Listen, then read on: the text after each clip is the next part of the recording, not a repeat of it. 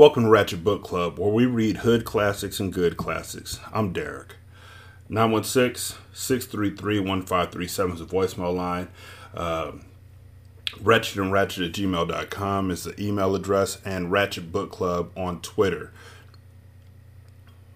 It's Ratchet Book Club, and we're on Twitter. That's how you find us there. You can leave a review on Podchaser, uh, Apple Podcasts, uh, Stitcher, and Podcast Addict, amongst other places. Uh, I would say leave a review on Podchaser. The cool thing about it is you can leave a review for uh, separate episodes or the show as a whole. Want to apologize. I didn't have the uh, disclaimer on the last episode, and yet I was cussing. I was in there, and it was because I was so fired up about this book. So I'm gonna try. I really am to calm that down. But kids, you could take the earmuffs off now. Uh, Uncle Derek has been made aware of his shortcomings, and it wasn't like anybody hit me up. I just went back and listened to my own show because I'm my own favorite podcaster.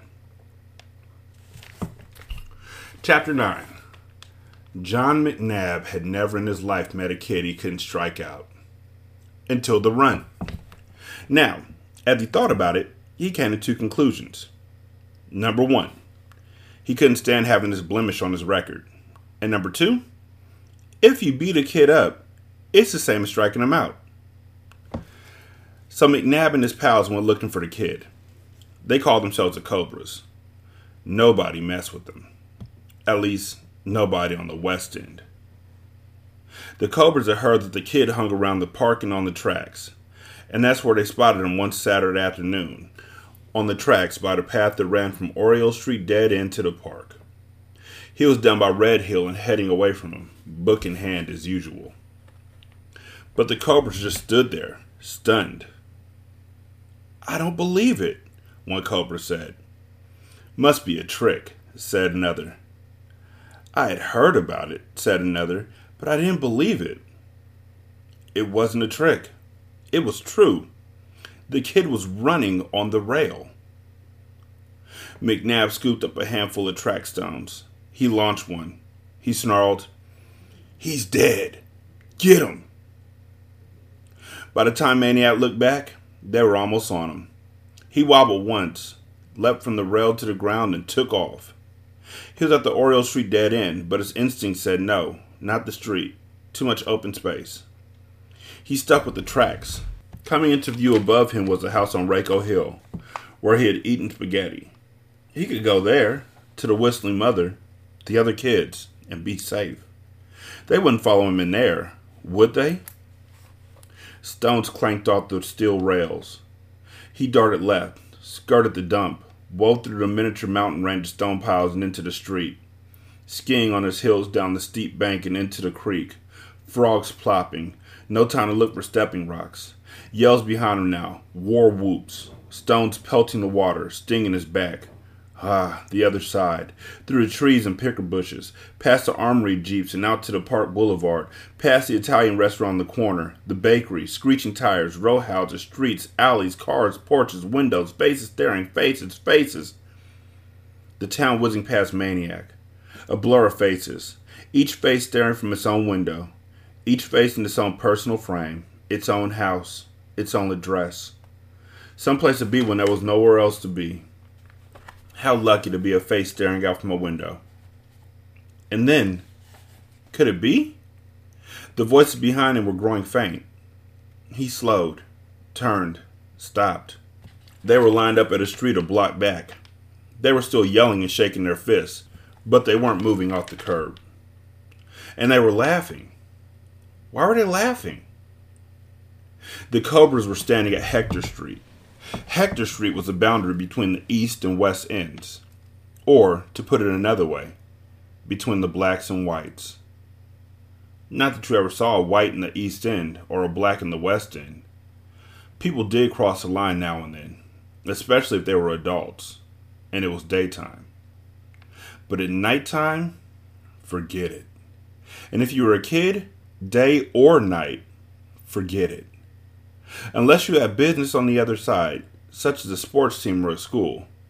But don't just be strolling along as if you belonged there, as if you weren't afraid, as if you didn't even notice you were a different color from everybody around you. The Cobras were laughing because they figured the dumb, scraggly runt would get out of the East End in about as good of a shape as a bare big toe in a convention of snapping turtles. Chapter 10 Of course, Maniac didn't know any of that.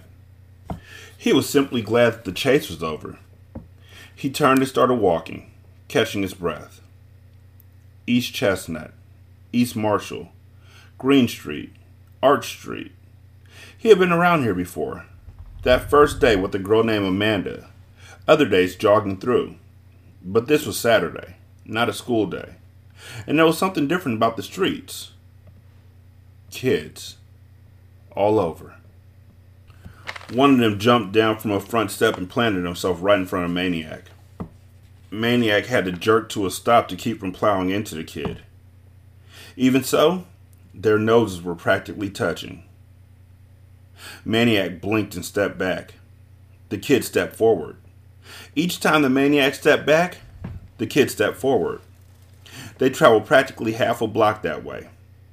Finally, Maniac turned and started walking. The kid jumped around and plunked himself in front of Maniac again. He bit off a chunk of the candy bar he was holding. Where are you going? he said. Candy bar flakes flew from his mouth.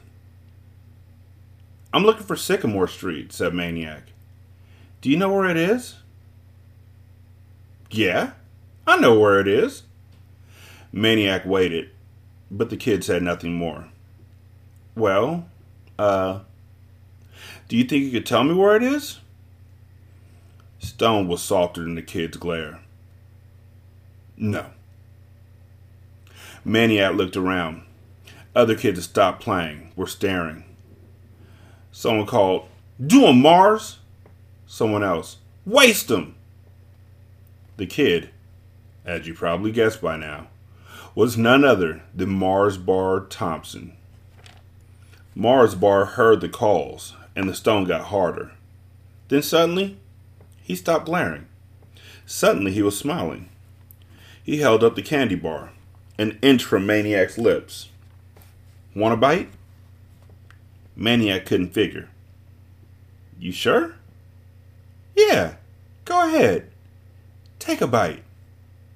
Maniac shrugged, took the Mars bar, bit off a chunk, and handed it back. Thanks. Dead silence along the street. The kid had done the unthinkable. He had chomped on one of Mars's own bars.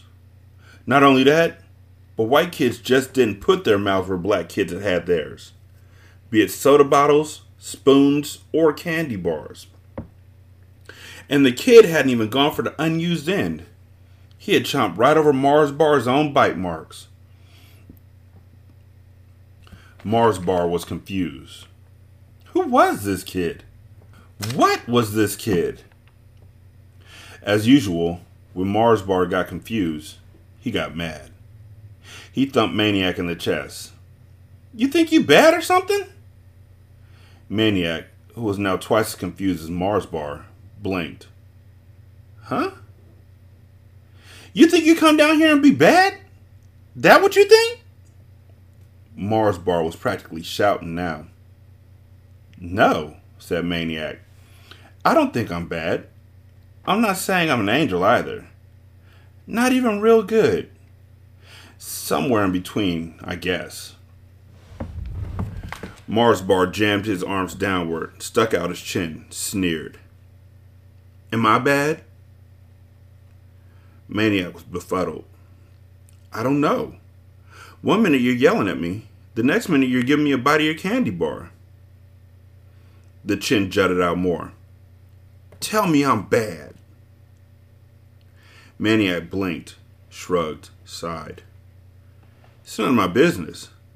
If you're bad, let your mother or father tell you. Now was Mars Bar doing the blinking, stepping back, trying to sort things out. After a while, he looked down.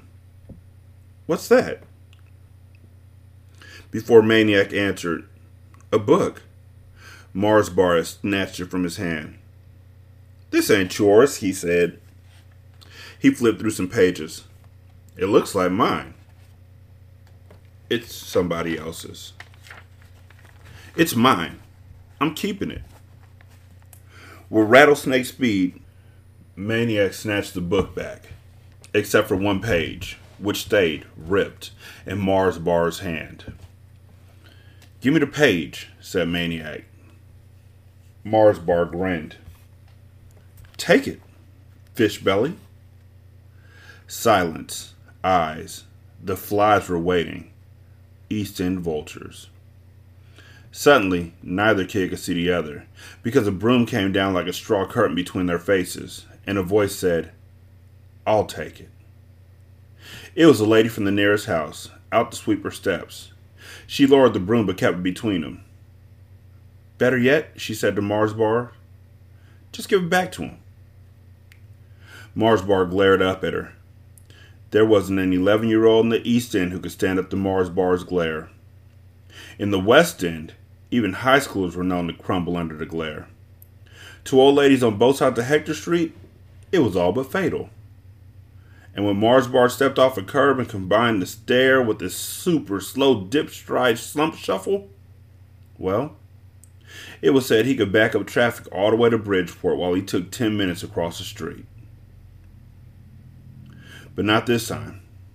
This time, Mars Bar was up against an East End lady in her prime, and she was matching him eyeball for eyeball. And when it was over, only one glare was left standing, and it wasn't Mars Bar's. Mars Bar handed back the torn page, but not before he crumpled it into a ball. The broom pushed him away, turned him around, and swept him up the street. The lady looked down at Maniac. A little of the glare lingered in her eyes. You better get on, boy, where you belong. I can't be following you around.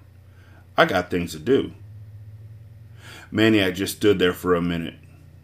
There was something he felt like doing, and maybe he would have, but the lady turned and went back inside her house and shut the door. So he walked away. Chapter 11. Now what? Maniac uncrumpled the page, flattened it out as best he could. How could he return the book to Amanda in this condition? He couldn't, but he had to. It was hers. Judging from that morning, she was pretty finicky about her books. What would make her matter? To not get the book back at all? Or to get it back with a page ripped out? Maniac cringed at both prospects. He wandered around the East End, jogging slowly, in no hurry now to find 728 Sycamore Street. He was passing a vacant lot when he heard an all too familiar voice. Hey, Fishbelly! He stopped, turned. This time Mars Bar wasn't alone. A handful of other kids trailed him down the sidewalk. Maniac waited. Coming up to him, Mars Bar said, Where you running, boy? Nowhere. You running from us. You afraid? No, I just like to run. You want to run? Mars Bar grinned. Go ahead. We'll give you a head start. Maniac grinned back. No thanks. Mars Bar held out his hand. Give me my book. Maniac shook his head. Mars Bar glared. Gimme it. Maniac shook his head. Mars Bar reached for it. Maniac pulled it away. They moved in on him now. They backed him up. Some high schoolers were playing basketball up the street, but they weren't noticing. And there wasn't a broom swinging lady in sight. Maniac felt a hard flatness against his back. Suddenly, his world was very small and very simple. A brick wall behind him, a row of scowling faces in front of him. He clutched the book with both hands. The faces were closing in. A voice called, That's you, Jeffrey? The faces parted. At the curb was a girl on a bike. Amanda. She hoisted the bike to the sidewalk and walked it over. She looked at the book, at the torn page. Who ripped my book? Mars Bar pointed at Maniac. He did. Amanda knew better. You ripped my book. Mars Bar's eyes went big as headlights. I did not. You did. You lie. I didn't. You did. She let the bike fall to Maniac. She grabbed her book and started kicking Mars bars in his beloved sneakers. I got a little brother and a little sister that crayon all over my books. And I got a dog that eats them and poops on them, and that's just inside my own family. And I'm not gonna have nobody else messing with my books. You understand? By then, Mars Bar was hauling up the street past the basketball players, who were rolling on the asphalt with laughter. Amanda took the torn page from Maniac. To her, it was the broken wing of a bird, a pet out in the rain. She turned misty eyes to Maniac. It's one of my favorite pages. Maniac smiled. We can fix it. The way he said it, she believed. Want to come to my house? She said. Sure, he said. Chapter 12 When they walked in, Amanda's mother was busy with her usual tools a yellow plastic bucket and a sponge. She was scrubbing purple crayon off the TV screen. Mom, said Amanda, this is Jeffrey. She whispered, What's your last name? He whispered, Magee. She said, Magee. Miss Beale held up a hand, said, Hold it, and went on scrubbing. When she finally finished, she straightened, turned, and said, Now what? Mom, this is Jeffrey Magee. You know. Amanda was hardly finished when Maniac zipped across the room and stuck out his hand.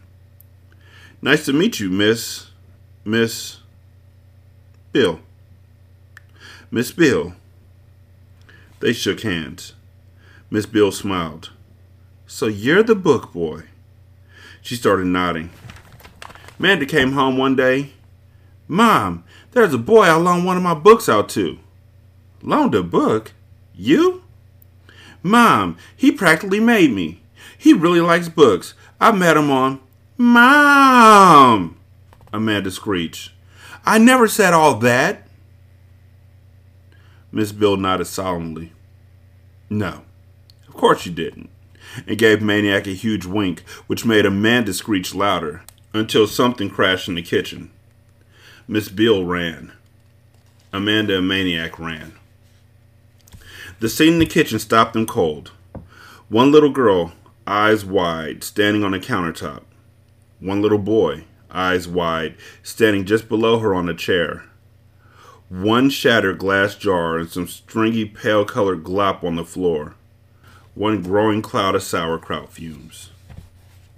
The girl was Hester, age four. The boy was Lester, age three. In less than five minutes, while Miss Beale and Amanda cleaned out the floor, Hester and Lester and their dog Bow Wow were in the backyard wrestling and tickling and jumping and just generally going wild with their new buddy and victim, Maniac Magee. Maniac was still there when Mr. Beale came home from his Saturday shift at the tire factory. He was there for dinner when Hester and Lester pushed their chairs alongside his. He was there to help Amanda mend her torn book.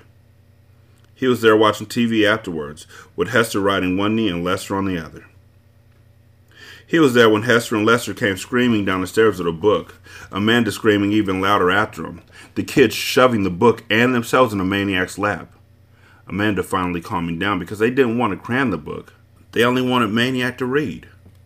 And so he read Lyle Lyle Crocodile to Hester and Lester.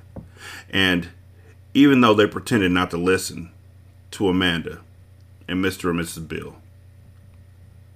And he was there when Hester and Lester were herded upstairs to bed. And Miss Beale said, Don't you think it's about time you're heading home, Jeffrey? Your parents will be wondering. So Maniac, wanting to say something but not knowing how, got into the car for Mr. Beale to drive him home. And then he made his mistake. He waited for only two or three blocks to go by before saying to Mr. Beale, This is it. Mr. Beale stopped, but he didn't let Maniac out of the car. He looked at him funny. Mr. Beale knew what his pastor apparently didn't. East End was East End, and West End was West End, and the house this white lad was pointing to was filled with black people, just like every house on up to Hector Street. Mr. Beale pointed this out to Maniac. Maniac's lips started to quiver, and right there, with the car idling in the middle of the street, Maniac told him that he didn't really have a home, unless you count the deer shed at the zoo. Mr. Beale made a U turn right there and headed back. Only Mrs. Beale was still downstairs when they walked into the house. She listened to no more than 10 seconds worth of Mr. Beale's explanation before saying to Maniac, You're staying here. Not long after, Maniac was lying in Amanda's bed, Amanda having been carried over to Hester and Lester's room, where she often slept anyway. Before Maniac could go to sleep, however, there was something he had to do. He flipped off the covers and went downstairs. Before the puzzled faces of Mr. and Mrs. Beale, he opened the front door and looked at the three cast iron digits nailed to the front door frame 728. He kept staring at him, smiling. Then he closed the door, said a cheerful good night, and went back to bed. Maniac Magee finally had an address. Chapter 13 Amanda was happy to give up her room to Maniac. It gave her an excuse to sleep with Hester and Lester every night. Most of the time during the day, the little ones drove her crazy. She couldn't stand to be in the same hemisphere with them. But at night, the best thing was to have them snuggled up on both sides of her. It made no sense, but that's how it was. Mr. Beale divided the little one's room into two sections with a panel of plywood, and Amanda moved her stuff into the back part, except for her suitcase of books. That stayed in her old room with Maniac. The way Maniac fit in, you would have thought he was born there. He played with the little ones and read them stories and taught them things. He took Bow Wow out for runs and he did the dishes without anyone asking, which made Amanda feel guilty, so she started to dry. He carried out the trash, mowed the lawn, cleaned up his own spills, turned out lights, put the cap back on the toothpaste tube, flushed the toilet, and Miss Beale called this the miracle on Sycamore Street. He kept his room neat. Every morning, Miss Beale looked into it. No socks on the floor, no open drawers, no messed up bed. That was the most amazing thing the bed. It looked as if he hadn't even slept in it which she soon found out was the case. One night she opened the door and found Maniac sleeping on the floor. She lugged him onto the bed, but by the next night he was back on the floor. Maniac just couldn't stand being too comfortable. Lying on a mattress gave him a weird feeling of slowly rising on a scoop of mashed potatoes.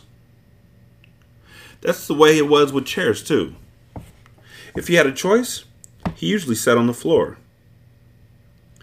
Other strange things happened in the house, such as the yellow bucket and sponge spent more time gathering dust in the cellar and less time in Miss Beale's hands.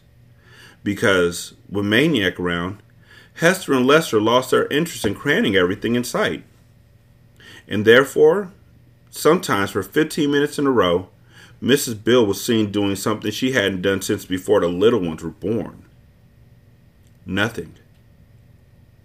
Such as Amanda started leaving her suitcase of books at home, such as Everyone's Fingertips started to heal, because Maniac took over the endless, thankless job of untying Hester and Lester's sneaker knots.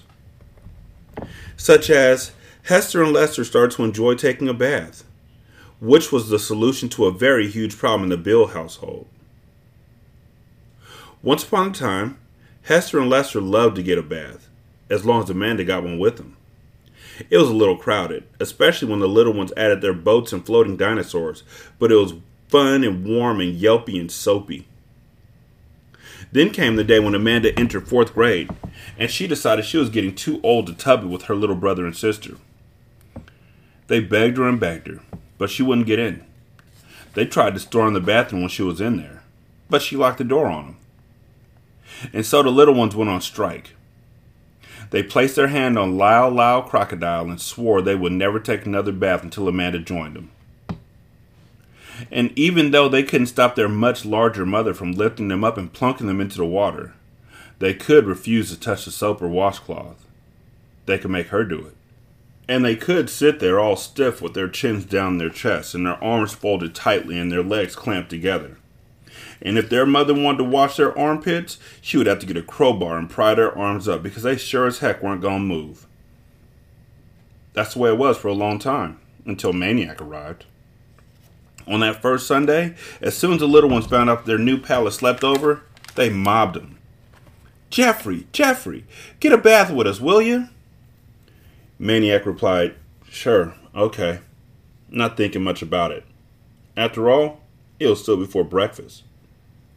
But the little ones never let up, and at exactly 9:15 a.m., the three of them got into the tub. By the time they got out, it was too late to go to church and almost lunchtime. From then on, the baths usually took place at night. Sometimes Miss Beale would poke her head in and stare. One little black girl, one little black boy, one medium white boy. And she would smile and wag her head and sigh. Never saw such a tub. The time she heard Lester and Hester yelling for help, though, she was downstairs. She came running. What's the matter? The little ones pointed. Look. She looked. Maniac was covered with blotches, round, red blotches, all shiny from the bathwater. They looked something like little pepperonis. They took him to the doctor. The doctor took a look and said it wasn't chickenpox and it wasn't measles. He said it might be an allergy. He asked what the boy had for dinner. Miss Beale answered, Pizza. Well, the doctor chuckled. Can't be that. Can you imagine a youngster getting sick on pizza? Everybody laughed. Besides, said the doctor, this would have shown up on him since he was little, most likely. Every time he came near a pizza. He turned to Maniac, still chuckling. You have eaten pizza before, haven't you?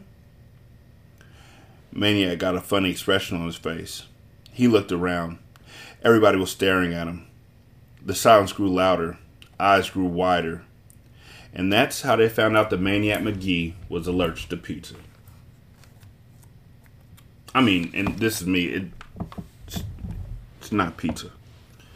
You can't be allergic to pizza. It's one of the things that are within the pizza, and they better be careful because if they don't let him eat pizza, but then they give him a grilled cheese sandwich, and it turns out that he's allergic to bread, he's to fall out. If it turns out he's allergic to the cheese, he's to fall out and be constipated. If it turns out he's allergic to butter, then I'm just to cry. But they need to iron down what he's actually allergic to because it's not the pizza. And he could still have pizza and thrive if they find out that it's something else, like pepperoni, which is usually gross. Chapter 14 Maniac loved his new life. He loved his new sneakers, the one Miss Beale bought for him. He loved the new quietness of his footsteps as he trotted Bow Wow through the early morning streets. He loved the early morning, the before the working people time, he called it, when even those who went to work the earliest were still sleeping behind their second story shades. When it seemed as if the whole world had been created just before he woke up on his bedroom floor. The red brick rows of houses, even the windows resting from faces, the cool, silent sidewalks and streets. So quiet you could hear the water running far below the sewer grates while the sun shinnied up the rain spouts. He loved the silence and solitude, but he also loved the noise, which came later in the day. He loved the sound of a pancake batter hissing on the griddle, so he's not allergic to wheat, which means he can eat bread. Okay, cool. He loved the noise of the church they went to on Sunday mornings, a church called Bethany, where the minister would thump on the pulpit and the people would call out, Amen! And the choir would swing this way and swing that way and would sing Hallelujah to the people, and the people would sing Hallelujah right back to the choir. And everybody just got happier and happier, and it made him want to do more than run. So one day he just jumped himself up on the pew bench and threw his arms to the sky and shouted to the top of his lungs, Hallelujah! Amen! And this time nobody looked funny at the crazy kid yelling by himself. Then two members of his own family, Hester and Lester, jumped onto the bench beside him and shouted away, Hallelujah! Amen! And everybody laughed and clapped and sang. He loved the 4th of July block party when the whole East End converged for a day and night of games and music and grilled chicken and ribs and sweet potato pie and dancing until the last firecracker, and then some. Maniac loved the colors of the East End, the people colors. For the life of him, he couldn't figure out why these East Enders called themselves black. He kept looking and looking, and the colors he found were ginger snap and light fudge and dark fudge and acorn and butter rum and cinnamon and burnt orange, but never licorice, which to him was real black. He especially loved the warm brown of Miss Bill's thumb, as it appeared from under the white frosting that she allowed him to lick away when she was frosting his favorite cake. He loved joining all the colors at the vacant lot and playing the summer days away stickball, basketball, football. Half the time he forgot to go home for lunch. One day, a new kid, tall and lean, came to the vacant lot spinning a football. He spotted Maniac and stopped cold. He came closer, bent over, stared. Then he broke open a billboard grin and called out, Hey everybody! Remember I said about the little white dude snatched a pass off me in gym class? Here he is. This is the dude. This, of course, was Hands Down. The first thing Hands did when they chose up sides was to pick Maniac for his team. You crazy, Hands, a high schooler laughed. He's just a runt. His peach fuzz ain't even come in yet. Everybody laughed. But Hands took him anyway and played quarterback and threw passes to Maniac all day long. They huddled and scratched their plays in the dirt. Down to the tin can and break for the goal. Stop and go at the rock. Curl around the junk tire. If Hans's pass was anywhere near Maniac, if Maniac could get at least two fingertips on it, the ball was good as caught. The high schoolers and junior hires went crazy trying to stop him. Nobody kept official records that day. But legend has it by the time Amanda Bill showed up and called, Jeffrey, dinner, Maniac had scored 49 touchdowns. And when they played stickball, they saw him pulling the ball out onto the street and in the backyards. They started putting two and two together. And somebody came up to him and squinted in his face and said, You that maniac kid? And somebody else said, You that maniac? And pretty soon everybody was saying it, including Hester and Lester. And finally, in the kitchen one day, as he licked white icing from her thumb, Miss Bill said, You that maniac? He told her what he told everyone. I'm Jeffrey. You know me. Because he was afraid of losing his name, and with it the only thing he had left from his mother and father. Miss Bill smiled. Yeah, I know you all right. You'll be nothing but Jeffrey in here. But she nodded to the door. Out there, I don't know. She was right, of course. Inside his house, a kid gets one name. But on the other side of the door, it's whatever the rest of the world wants to call him. Maniac's fame spread all over the East End. The new white kid, who lived with the Bills at 728 Sycamore, who ran the streets before the fathers went out who could pole axe a stickball like a 12th grader and catch a football like hands down, who was allergic to pizza, who jumped up in Bethany Church and shouted, Hallelujah! Amen! Little kids, especially preschoolers, came from all over bringing him their knots. They had heard about him from Hester and Lester. They had heard he could untie a sneaker knot quicker than a kid could spend a quarter. The bigger kids came around too for other reasons. From Moore Street and Arch Street to Chestnut and Green, heading for the vacant lot to check out the new kid, to test him, to see if everything they heard was true, to see how good he really was, and how bad. They found out he could do more with the football than just catch it. He could run like a squirrel. He juked and jived and spun and danced and darted, and he left them squeezing handfuls of air. Pretty soon, the vacant lot was littered with blown sneakers and broken hearts. He didn't do much talking, but he didn't have to. Hands down did it for him. Every time he scored a touchdown or cracked a home run, Hands was bent over in his face, talking trash. Do it, man. Smoke them suckers. Poke 'em. Joke 'em. You bad dude in it. You the baddest. Five me, Jude.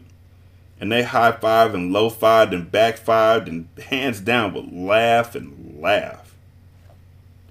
Maniac loved trash talk. The words were different, but in some strange way it reminded him of church. It had spirit. It had what they called soul. Pretty soon he was talking trash with the best of them. And pretty soon he brought it home. Miss Bill was pressing her famous meatloaf into a baking pan one day when Maniac started talking his trash to her. Her eyes shot open. She straightened up. What'd you say? He said some more. At first, she couldn't believe her ears. When she did believe him, she didn't like it. She didn't like this boy bringing the vacant lot into her kitchen, and she didn't like how it fit in his mouth.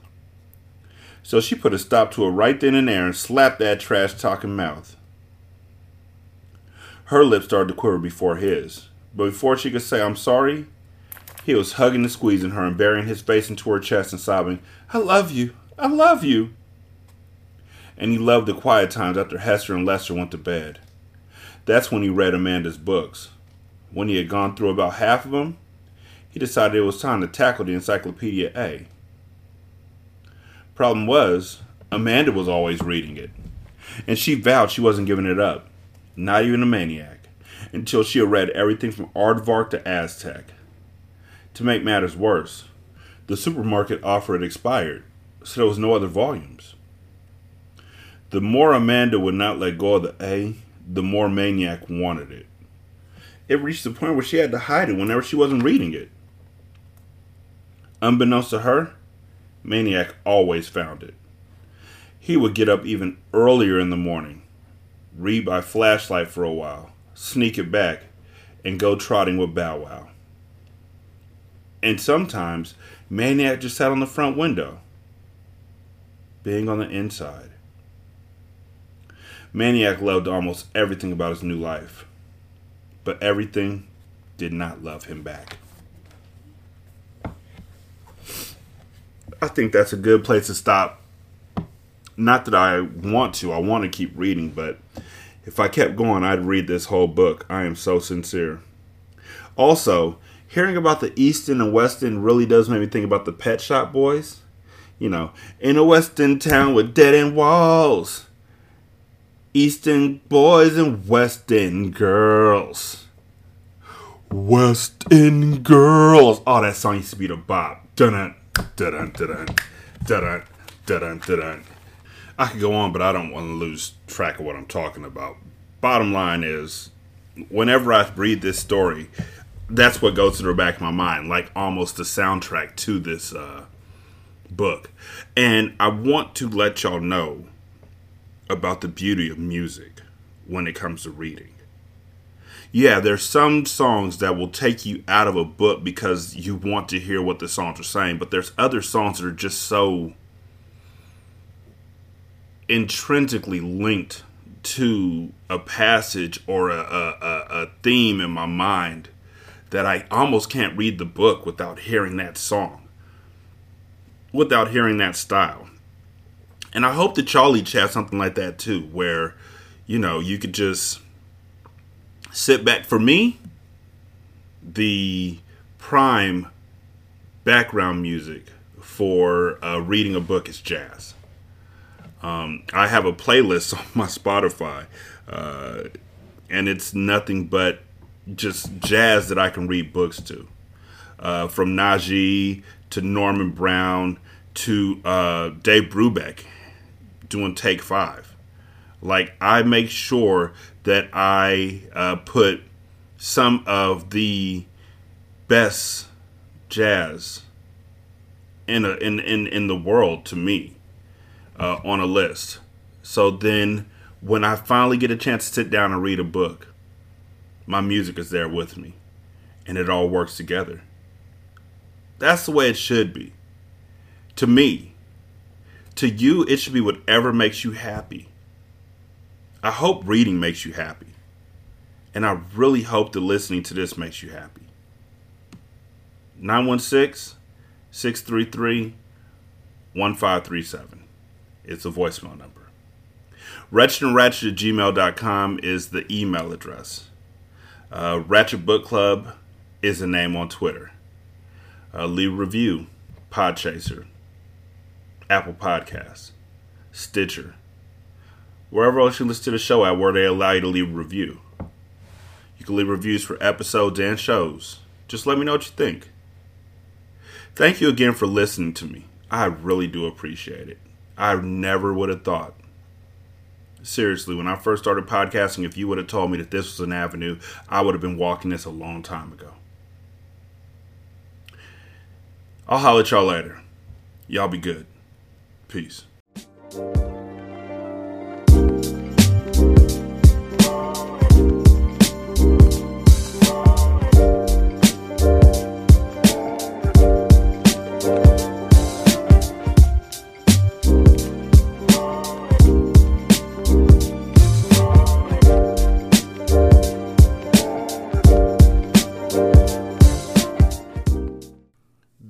Intro and outro to Ratchet Book Club is by That Kid Garan, and it's called Goodbyes. You can email him at tkgbeats94 at gmail.com for more information on how to lease this beat. This is Single Simulcast.